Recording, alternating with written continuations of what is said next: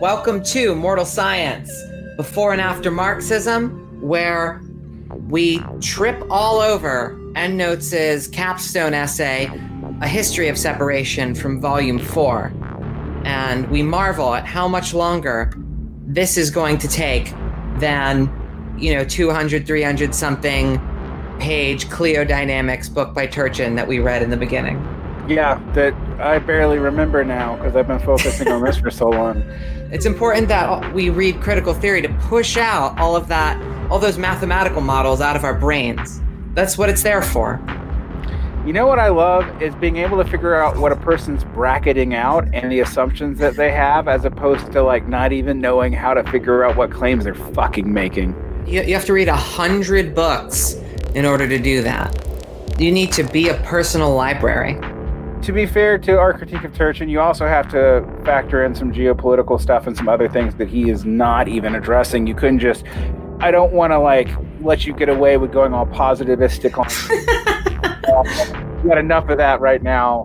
All I'm saying is that there are standards in that field, and you know, EndNotes is doing something that I think is a cut above most of what this field is doing and also gets to play with the relative lack of standards of the field. Or rather, what standards are there are maybe not virtuous research standards, let's say.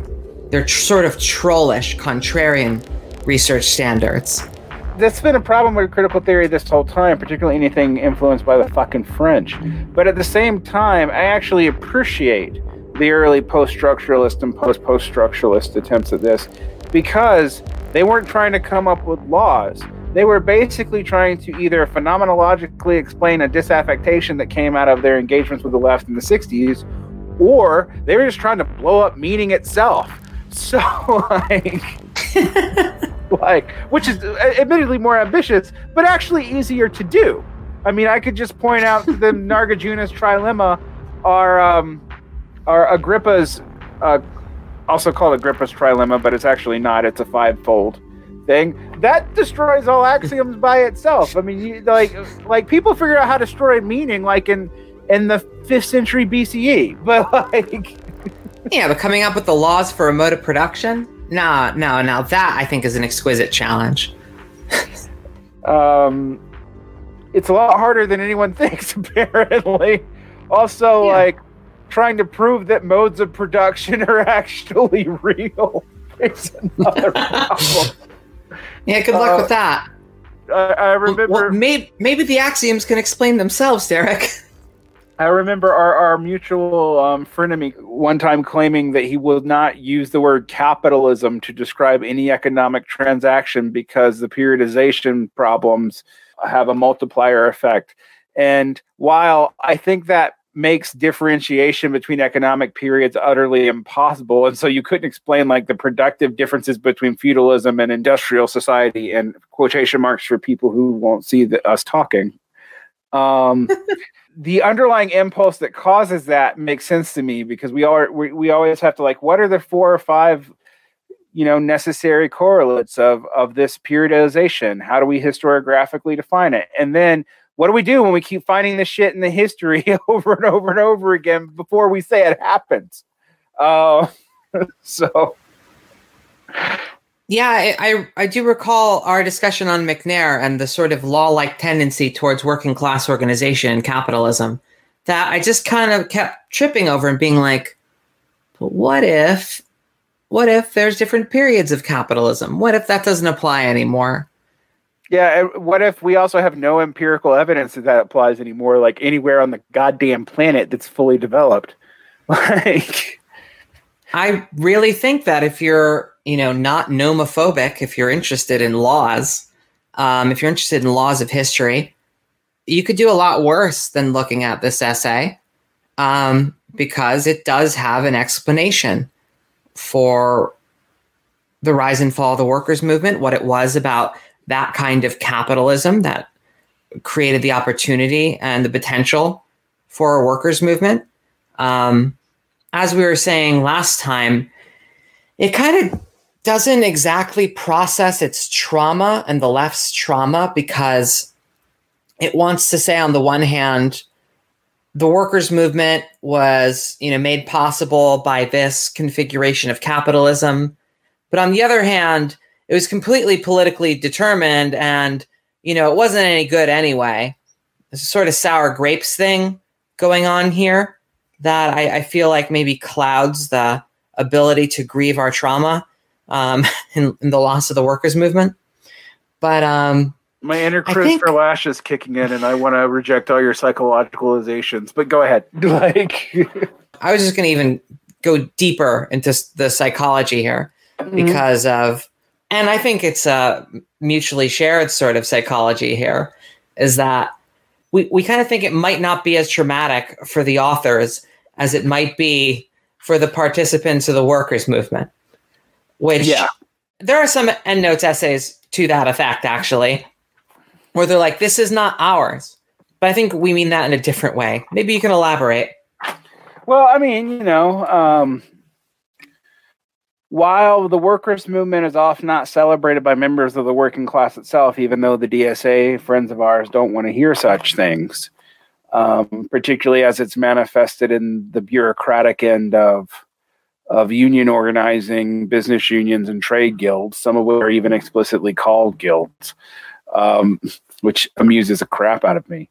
The uh, the the loss is felt, and that people do not feel that they have a a method in which to do much about their lives in the same way when they are in those social classes. I mean, one of the things about the the addendum on the lumpen proletariat, and then we'll talk about this in the lumpenization of the proletariat itself, is a lumpenization of the proletariat itself is coming from the same hopelessness and lack of of uh, mean, I hate using the Marxist Hegelian Kantian in itself for itself distinction, but la- lack of for itselfness or lack of of political levers, to use a more modern terminology, um, to negotiate with any of this for. And I mean, like one of the things that I pointed out is the popularity of unions in the, in the United States is almost directly proportional to how bad they got their ass kicked in the decade and a half prior. Um, I mean, literally, the popularity of unions starts to go up the moment that the old auto unions are finally crushed in 2007. Um, partly because a lot of what the auto unions had done was instrumentally rational um, for favoring things like you know older workers who can't get another job and but but also long term detrimental as hell because they continue to do that at the cost of newer workers as opposed to just as an additional protection as workers got older and the work and the protections did not go down to younger workers meaning that and when i mean like stuff like that like better insurance um, negotiation better. There was all kinds of things. And so a lot of people both in that field and adjacent to it, like my father, who uh, is an auto mechanic, um, did not cry a tear when the auto unions were crushed. And yet, and yet, um, I think everybody feels that loss now, particularly as they see the gig economy just go and finish like even getting around the legal non-union protections that we had in the United States because no one even knows how to categorize this. That that is in some sense very really traumatic. But we have forgotten in a lot of ways how we got there and we also forget that a lot of people who really really love unions right now aren't in them, which is funny but also very true. And I know that seems like a rapid generalization, but unless you're leading a social union campaign um, in a major city, most people really don't have a lot of. I mean, most of the people on the left are not in fields that are heavily unionized, except for um, like professors' unions or whatever, which are. I don't know. I mean, if if you're a professor, you have that you already have a tenure guild society on top of the you know through tenure on top of the fact of any protections you may or may not have. It's a different sort of unionism than the kind that predominated in the workers' movement. It's more akin to the pre workers movement kind of guild system and that's not even to shit on them You know, it's No. just kind of talking about the structure of what kind of union it is, and you know, And, and for all of my shitting on the AFL-CIO or whatever, which uh, you know I can do all day, um, I have you misspoke. CIA, yes.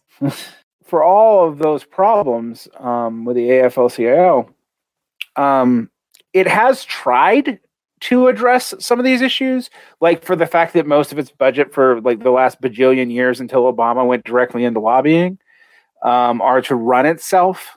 You know, so its fees probably for most of the unions did not go into political actions. I know, like for example, in my union, um, the, the fees go into running itself, but that goes into the salaries of of union administrators and into basically getting benefits. It is it is more like joining a professional organization um, than even a guild. Now, sometimes in certain areas, um, very active union chapter people will take it over and turn it into something and try to get it into social unionizing. Like I think um, I've heard about this happening in Minneapolis. It happened in Chicago, and the big in the big thing, uh, the big teachers strikes during the Obama years. Um, it's happened a lot in the growth of a particular union, the AFT, the uh, the American Federation of Teachers, as an answer to the NEA. I I say this all though in a very long and elaborated way because sometimes I wish we actually got into the details and you can pin them down and crap like this. And I, I say crap. I don't mean it as I'm just frustrated right now. It's not because I think it's bad um, necessarily. Uh, but but we do live in an area, a time where like, God, we kill for the kind of social organization that you had in the early workers movement, even when it was, even if it was like imposing bourgeois norms on us. Yeah. When you read Monsieur Dupont and you read the bitterness towards militants, it's kind of earned. It makes sense because you're reading from ex militants, right? Mhm. It's people crushing their own hopes, in a sense. Right. Um, whereas Endnotes is going not for the left's agency as much as it is the condition that underpinned the left's agency in a way that is ostensibly directed at the left and its desire to kind of live in the past.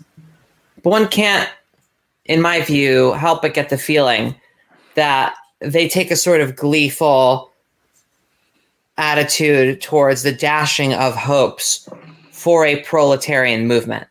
They have decent theoretical reasons for doing so, but and they actually would would not agree with that phrasing. You know that it's just the construct of class identity and the workers movement.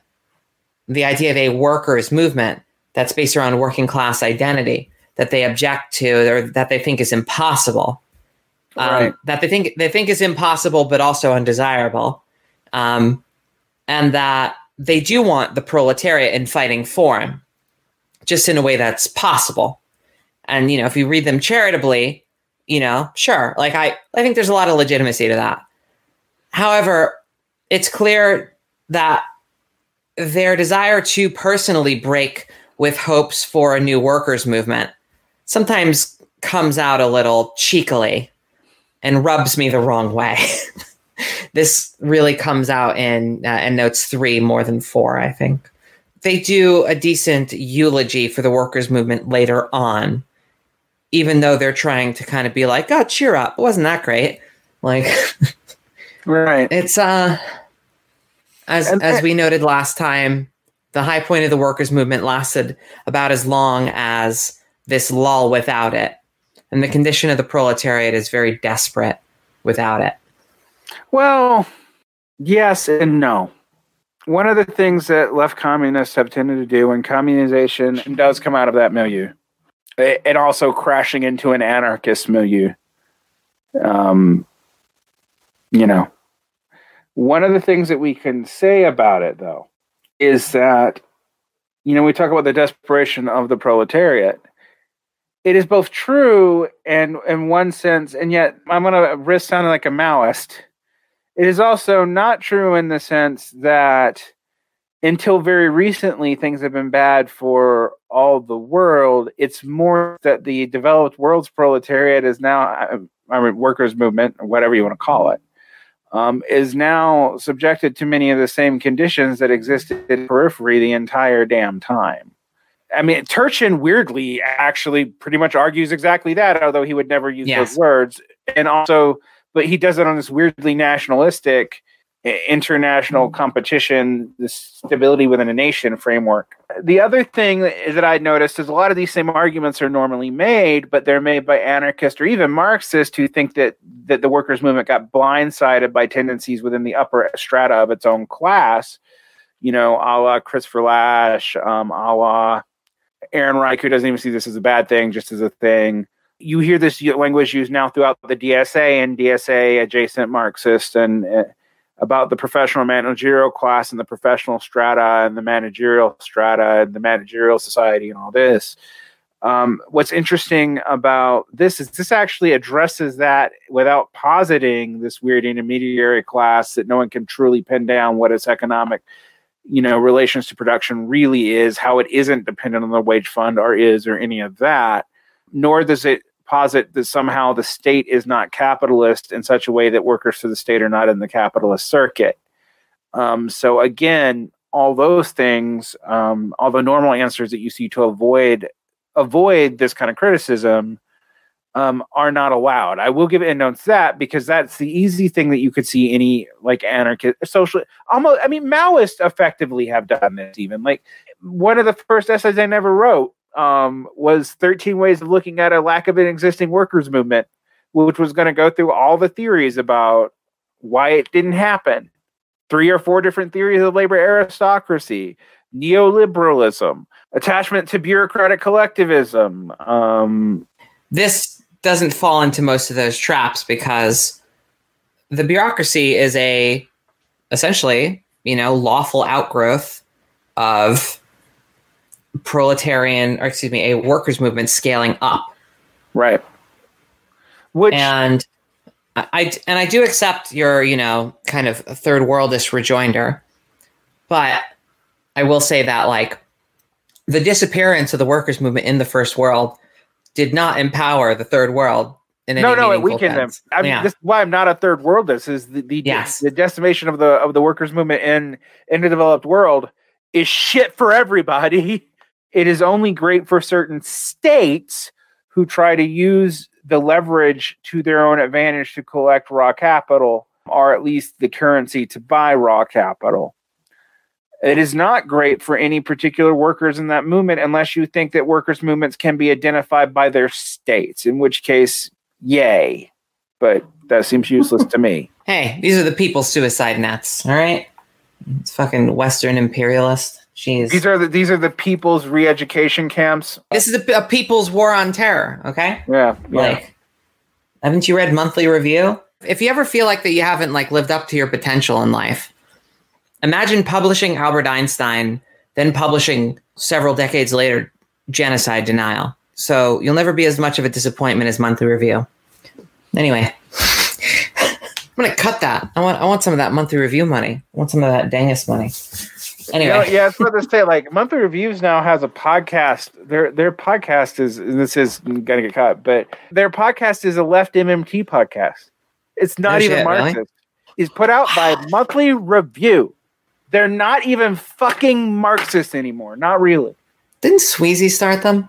It was Sweezy in an alliance with a lot of people out of the IS tradition who left when the ISO got all weird so that was like oh, the man. Draper and Brenner and Wood. They were all involved in that too.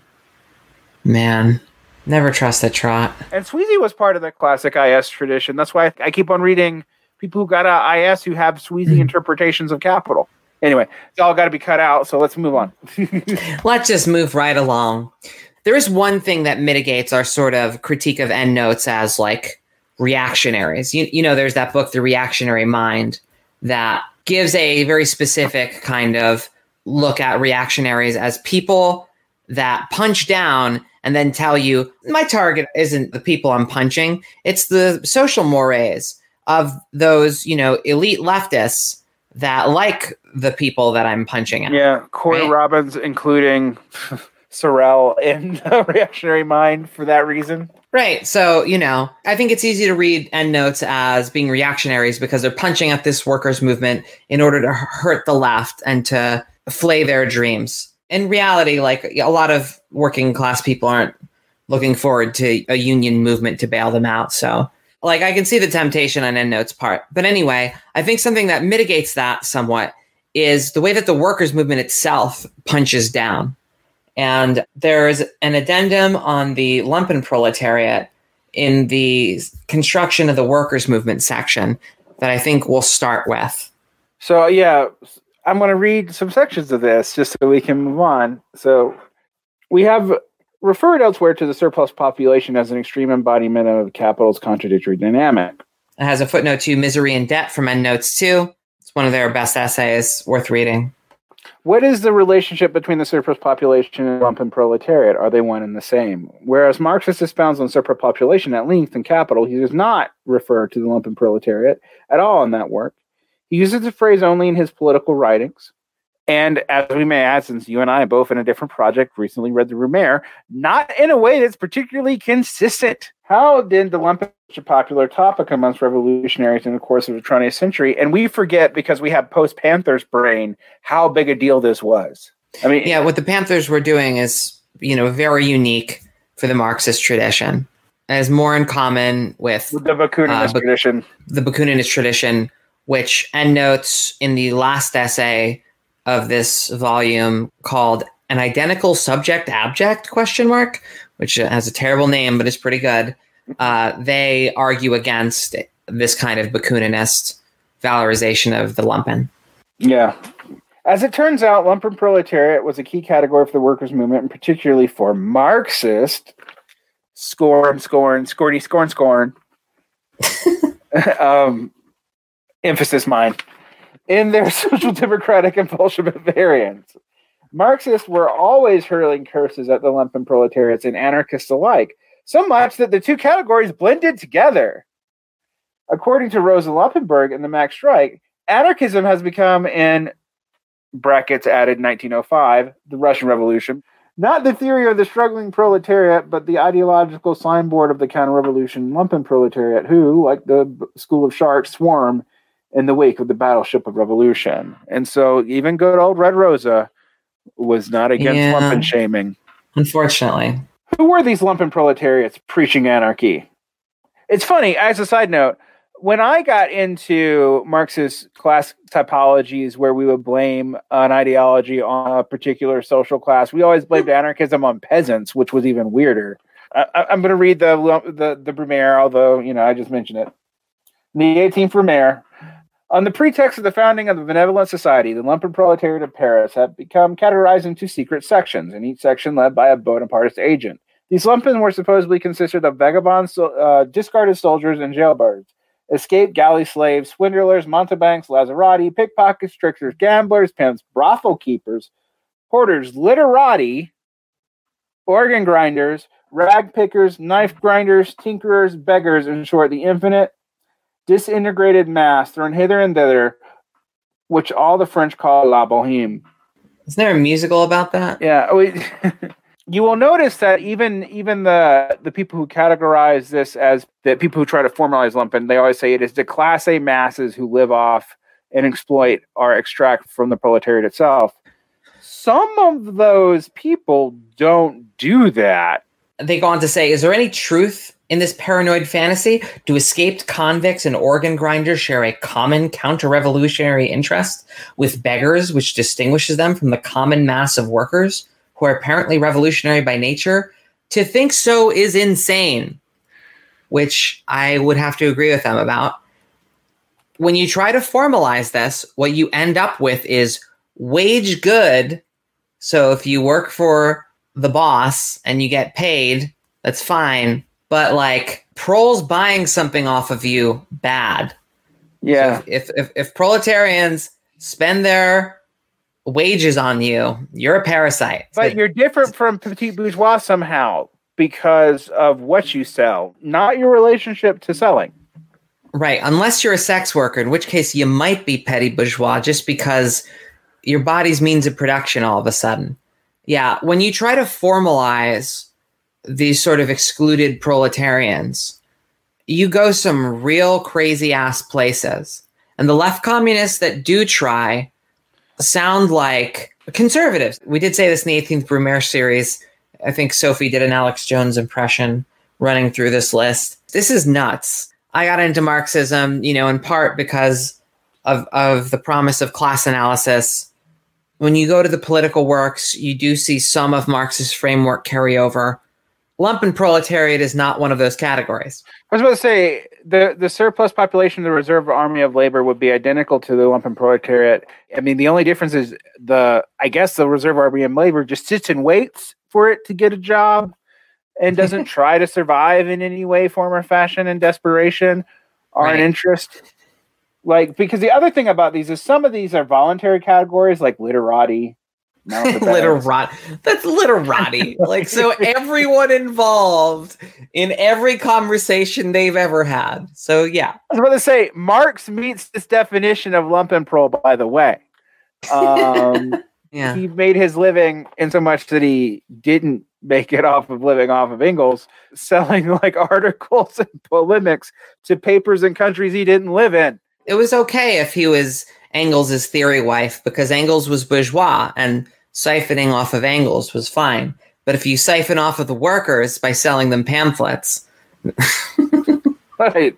So the lumpen proletariat was a specter of haunting the workers' movement. If the movement constituted itself as a movement for dignity of workers, then the lumpen was the figure of the undignified worker, or more accurately, the lumpen was one of its figurations. All the movement's efforts to give dignity to the class were supposedly undermined by these dissolute figures. Drunks singing in the street, petty criminals and prostitutes, references to the lumpen proletariat register was a simple truth.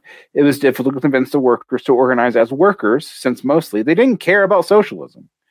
A great many of the poor, and especially the very poor, did not think of themselves or behave as proletarians, or define the organizations and motive these actions of the movement as applicable or relevant to them. As a side note, um, anarchists like Ron Tabor actually used this to cite that Marxism was never a movement of the working class, but was actually a movement of the subsection of a working class. It was establishing a managerial class, you know, which is an old anarchist argument. But like that's how they justify it. Is this right here? It's slightly different. That Hobsbawm quote to endnotes ends up talking about you know the proletariat excluded from this very specific semi-skilled section of the proletariat that was involved in setting up the logistics grid, essentially, and the infrastructure of the modern world, which is the next chapter. Right. So, in the figure of the lumpen, we discover the dark underside of the affirmation of the working class, its abiding class hatred. Workers saw themselves as originating out of a stinking morass. At the time in the beginning of the modern industry, the term proletariat implied absolute degeneracy. And there are persons who believe this is still the case. Yeah, that's Kautsky. Moreover, capitalism was trying to push the workers back into the muck. Thus, the crisis tendencies of capitalism could only end in one of two ways in the victory of the class or in becoming lumpen. I think you see still the ghost of this in like degeneracy and in um, regression theories. The proletariat missed its window. It can't win. It has to degrade with the rest of capitalist society which on my bad days I'm sympathetic to. But this leads to crazy stuff. I mean, like the Maoist, you know, non-enemy classes categories because they tried to deal with this um, re-educations, and then when they couldn't re-educate them, they just shoot people. Um, like you know, like uh, you do to your non-enemies. Right. There's a really messed up tendency in that way of thinking you do see the same thing you see in racial politics. Like we have to create another other for which you to be better than to differentiate yourself from, other than the other that is above you. There must also be an other beneath you. I mean, I don't want to get all like structural, psychological, anthropological in here, but I can't remember which crazy Nazi I was reading. Um, I, I, mean, this was a classical crazy Nazi. This was not a modern one. But someone in, in your defense. someone's got to read the dark shit. All right. Uh, I guess no one really has to, but it's it's better that someone does. Far be it for me to say that you shouldn't be in the enemy camp sometimes. I remember reading somebody saying basically about race politics to class politics, we learned it from you. Even though racial categorization predates class categorization, you know, as far as like the way we talk about things, but like racialized politics, they're like, yeah, we learned all this from the workers' movement. Which I don't totally think is true because America kind of messes that up. No. But like, No, no, no, no. Yeah, I was gonna say like I just heard the Star Spangled Banner in the background and thought, is that real? yeah, yeah. But I get I get how they could claim that because this whole like excluded we got to create an excluded under. I mean, and, and what, what is crazy is is the concept of proletarian classically pre-Marxism is about that class. It is Right. utterly propertyless without any means of subsistence. Nothing but the shirt on their back. You can see why, in a way. Like they have to do, you know, proto respectability politics because in a sense that depressing disjunction that either you have the victory of this working class with this homogenized like Foucauldian expression identity that is used to control you if you identify with it.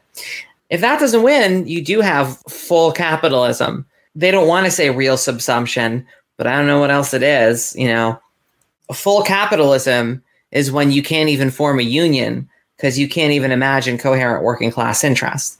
Right. The other thing that we have to deal with in this, um, to some degree, when you read the descriptions of the effects of lumpenization, it is true that what we have seen in the working classes, lower lower income sectors, you couldn't in America tell me the difference between someone who works a gig economy job or at 7-Eleven who also has a side hustle that may be selling drugs looks any different from the way Marx is describing the lumpen proletariat. And yes, I will admit that there is something very parasitic about like drug trade or like sex trafficking. That these are things we should oppose, but I don't even know how it makes a coherent class this way without forcing the entirety of the reserve army into it if they don't have state support to survive.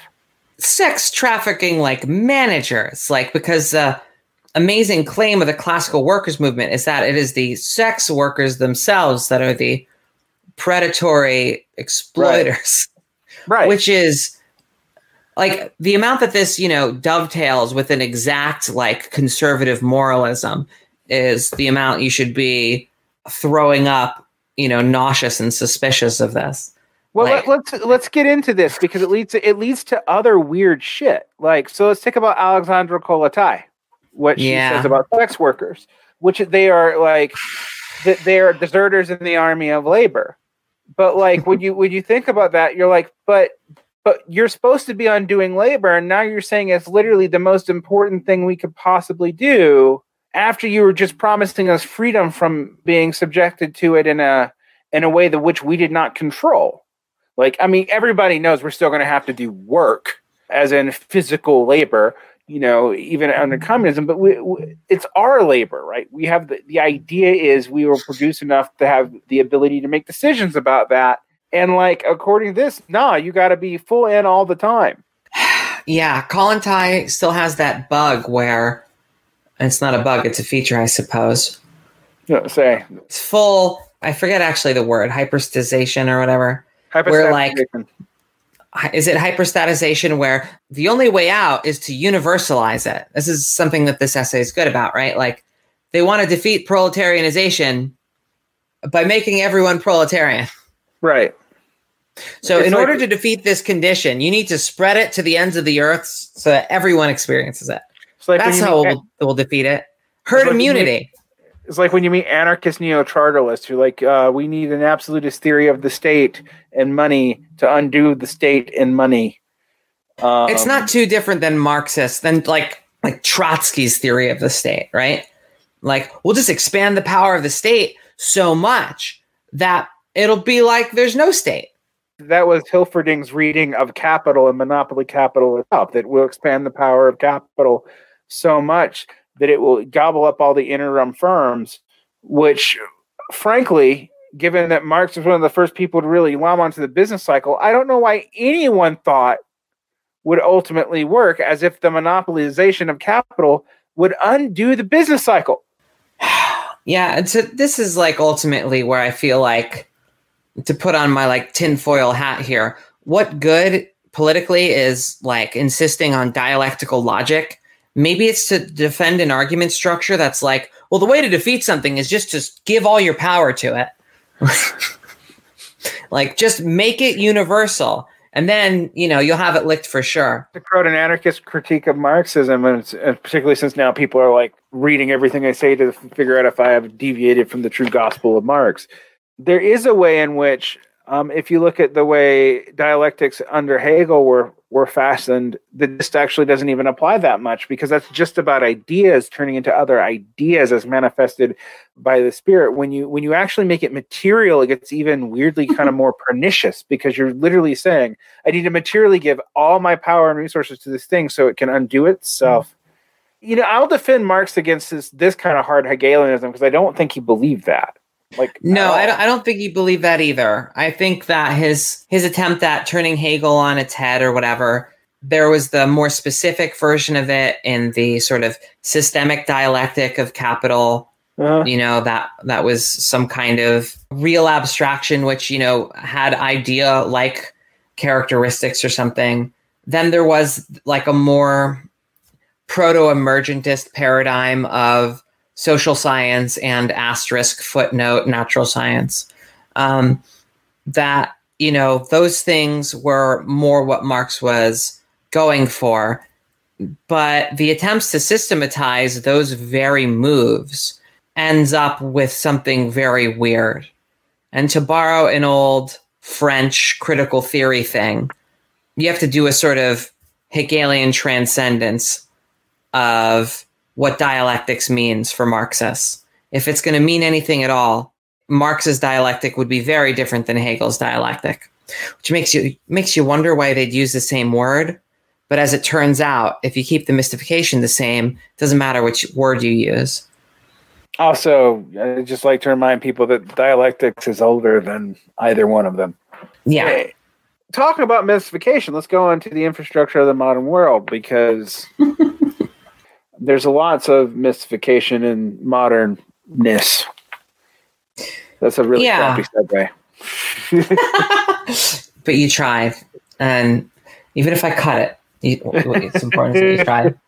Um, so moving on to the infrastructure of the modern world, we actually get their theory for what the workers' movement was, and I love this part. This is a structural functional theory of why the workers' movement even held. And so the basic points are as follows The workers' movement achieved some of its goals due to the emergence of infrastructural industries. So, the, and the growth and concentration of workers was real. So, those tendencies towards the collective worker were structurally real. Right. Okay and also it explains some things we see later on that I haven't like that I've never heard a Marxist be able to explain. For example, like why why is it when you look at all the societies that claim socialism on a on a Leninist or whatever background that they have hyper growth. They actually do what what early capitalism did stochastically much much faster, building off of the prior movements but also marrying it because this also happened simultaneously, like near simultaneously in class. So much so that we forget that, like in the fifties, it was even hard for like diehard communists to really see like what the differences were between like Fordism and and the Soviet Union. Like you read anything from that time period, and they're like, yeah, you know, there's a big difference because Cold War, but there's also no difference at all. Like um, but anyway, back into that. So you see this rapid acceleration towards that. And then once you have all the infrastructure built, everything falls apart. Like Right. this turns out to be temporary in 1970s. That's the punchline to that. So growth and concentration of workers is real, but not forever. You have two waves of industrial employment. You have the 1880s through 1914, and then up until maybe the 30s or something, you know, a lot of Marx's sort of economics predictions seem fine. But World War II really throws a wrench into this. Maybe not all of his political predictions, but his economic predictions. But World War II throws a wrench into this. And unexpectedly for Marx, the 1950s through 1973 has another wave of industrial employment. basically the argument is that the workers' movement is the epiphenomenon, and I'm not using this in a reductive way. You know, obviously, EndNotes has room for political agency. I'm not sure if it was just a rhetorical flourish gone awry, but they seem to have a little too much room for political agency for their model to work. Um, workers' movement was the epiphenomenon of semi skilled man workers and their industries. Without this structural, functional underpinning, you know, this base, you might say, you couldn't have the workers' movement. Right. I find this very fascinating because the number of conflating factors that you have to talk about in here. So, like Christopher Lasch, for example, talks about the end of like the workers' access to the family and the workers' family, which is a weird development of the bourgeois family too. And um, that in the same time period, the first thing you see is not the integration of, say, racial minorities, but the integration of women into the workforce. Mm-hmm. Um, and during the same time period, you also see the stagnation of real wages because the households basically earn the same amount once the women enter, which means in real terms, after stagflation, the men were earning shit. You know, I and mean- Marxist Not as little as the women, but yes. again, it was hard to it was hard to judge what the women were earning comparatively from the historical background because the historical background was like none, um, which is not totally true, but but it's like, not totally true, but for especially in the United States, for white working class women. Well, once you, you know, yeah, once you got off the old tenant farm sharecropping model of working classness, which again in this weird way because Americans have. You know, uh, once a class denial, but then this image of the working class is based off of the infrastructural semi-skilled industries, and also linking them I think genealogically, without realizing it, to tenant farmers and sharecroppers, because those were the systems that were failing that pushed people into the semi-skilled work. But, Like even when you read cultural historians talk about the working class and like before the 1890s, for example, they'll mention like tenant farmers, and while they're not peasants and they're not really petit bourgeois, they don't own their property um, they don't fit into this categorization scheme at all. So yeah, I mean, we have this kind of conflation in our cultural historian uh, in our cultural history of this period, um, and I think this really, you know, the semi-skilled heavy industrial worker, which is funny because like neoliberals always blame the workers for this. They're like, well, you're all, you know, you're not skilled enough, but how could they be? Like it's like when everybody tells everyone to go learn coding, like that's not an infinite Right. field of employment. Like yeah, if everyone's learning to code, then it loses its social and this is happening, of course. People hate JavaScript programmers for this. You know, it loses its status. It's It's- no longer what it what it is in the economy. It's like become it's like what becoming a lawyer was. Then everyone went to law school. And now being a lawyer doesn't guarantee you any income unless you're going to, you know, you're in like the top decile of, of graduates or something. Whenever industry starts telling you that they need a bunch more workers in a specific field that is highly paid, it is usually to lower the wages in that field unless it is cartelized. And then if it is cartelized, it is usually to artificially inflate the wages in that field and to keep people out, which is why we have a problem with stuff like doctors. Right. So anyway, um, so anyway, this is a function of what is cheekily called late industrialization, but basically means the whole like wave of industrializers that weren't England that come first. So they call it late industrialization because it's sort of what it's called in the literature.